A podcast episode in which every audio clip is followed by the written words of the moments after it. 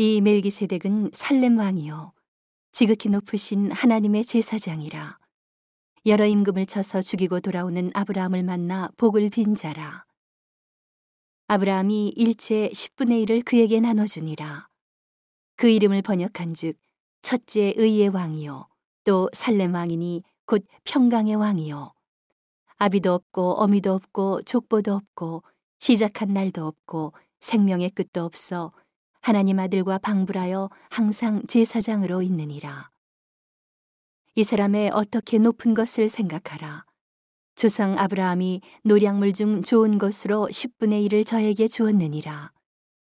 레위의 아들들 가운데 제사장의 직분을 받는 자들이 율법을 조차 아브라함의 허리에서 난 자라도 자기 형제인 백성에게서 10분의 1을 취하라는 명령을 가졌으나 레위 족보에 들지 아니한 멜기세덱은 아브라함에게서 10분의 1을 취하고 그 약속 얻은 자를 위하여 복을 빌었나니 폐 일어나고 낮은 자가 높은 자에게 복빌을 받느니라. 또 여기는 죽을 자들이 10분의 1을 받으나 저기는 산다고 증거를 얻은 자가 받았느니라. 또한 10분의 1을 받는 레위도 아브라함으로 말미암아 10분의 1을 바쳤다 할 수 있나니 이는 멜기세덱이 아브라함을 만날 때에 레위는 아직 자기 조상의 허리에 있었음이니라.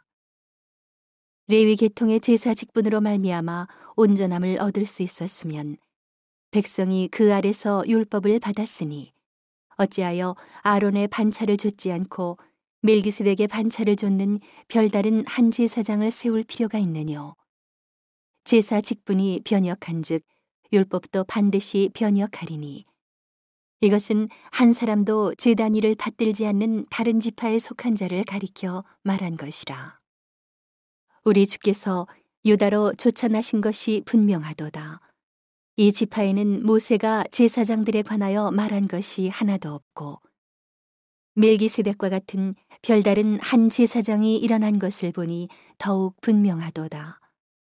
그는 육체에 상관된 계명의 법을 좇지 아니하고 오직 무궁한 생명의 능력을 조차 된 것이니 증거하기를 내가 영원히 멜기세덱의 반차를 좇는 제사장이라 하였도다. 전옛 계명이 연약하며 무익함으로 패하고 율법은 아무것도 온전케 못할지라. 이에 더 좋은 소망이 생기니 이것으로 우리가 하나님께 가까이 가느니라. 또 예수께서 제사장 된 것은 맹세 없이 된 것이 아니니 저희는 맹세 없이 제사장이 되었으되 오직 예수는 자기에게 말씀하신 자로 말미암아 맹세로 되신 것이라. 주께서 맹세하시고 뉘우치지 아니하시리니 내가 영원히 제사장이라 하셨도다. 이와 같이 예수는 더 좋은 언약의 보증이 되셨느니라. 저희 제사장 된 자의 수요가 많은 것은 죽음을 인하여 항상 잊지 못함이로되 예수는 영원히 계심으로 그 제사 직분도 갈리지 아니하나니 그러므로 자기를 힘입어 하나님께 나아가는 자들을 온전히 구원하실 수 있으니 이는 그가 항상 살아서 저희를 위하여 간구하심이니라.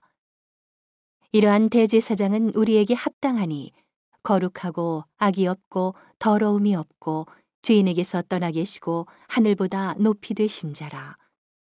저가 저 대제사장들이 먼저 자기 죄를 위하고 다음에 백성의 죄를 위하여 날마다 제사 드리는 것과 같이 할 필요가 없으니 이는 저가 단번에 자기를 들여 이루셨음이니라. 율법은 약점을 가진 사람들을 제사장으로 세웠거니와 율법 후에 하신 맹세의 말씀은 영원히 온전케 되신 아들을 세우셨느니라.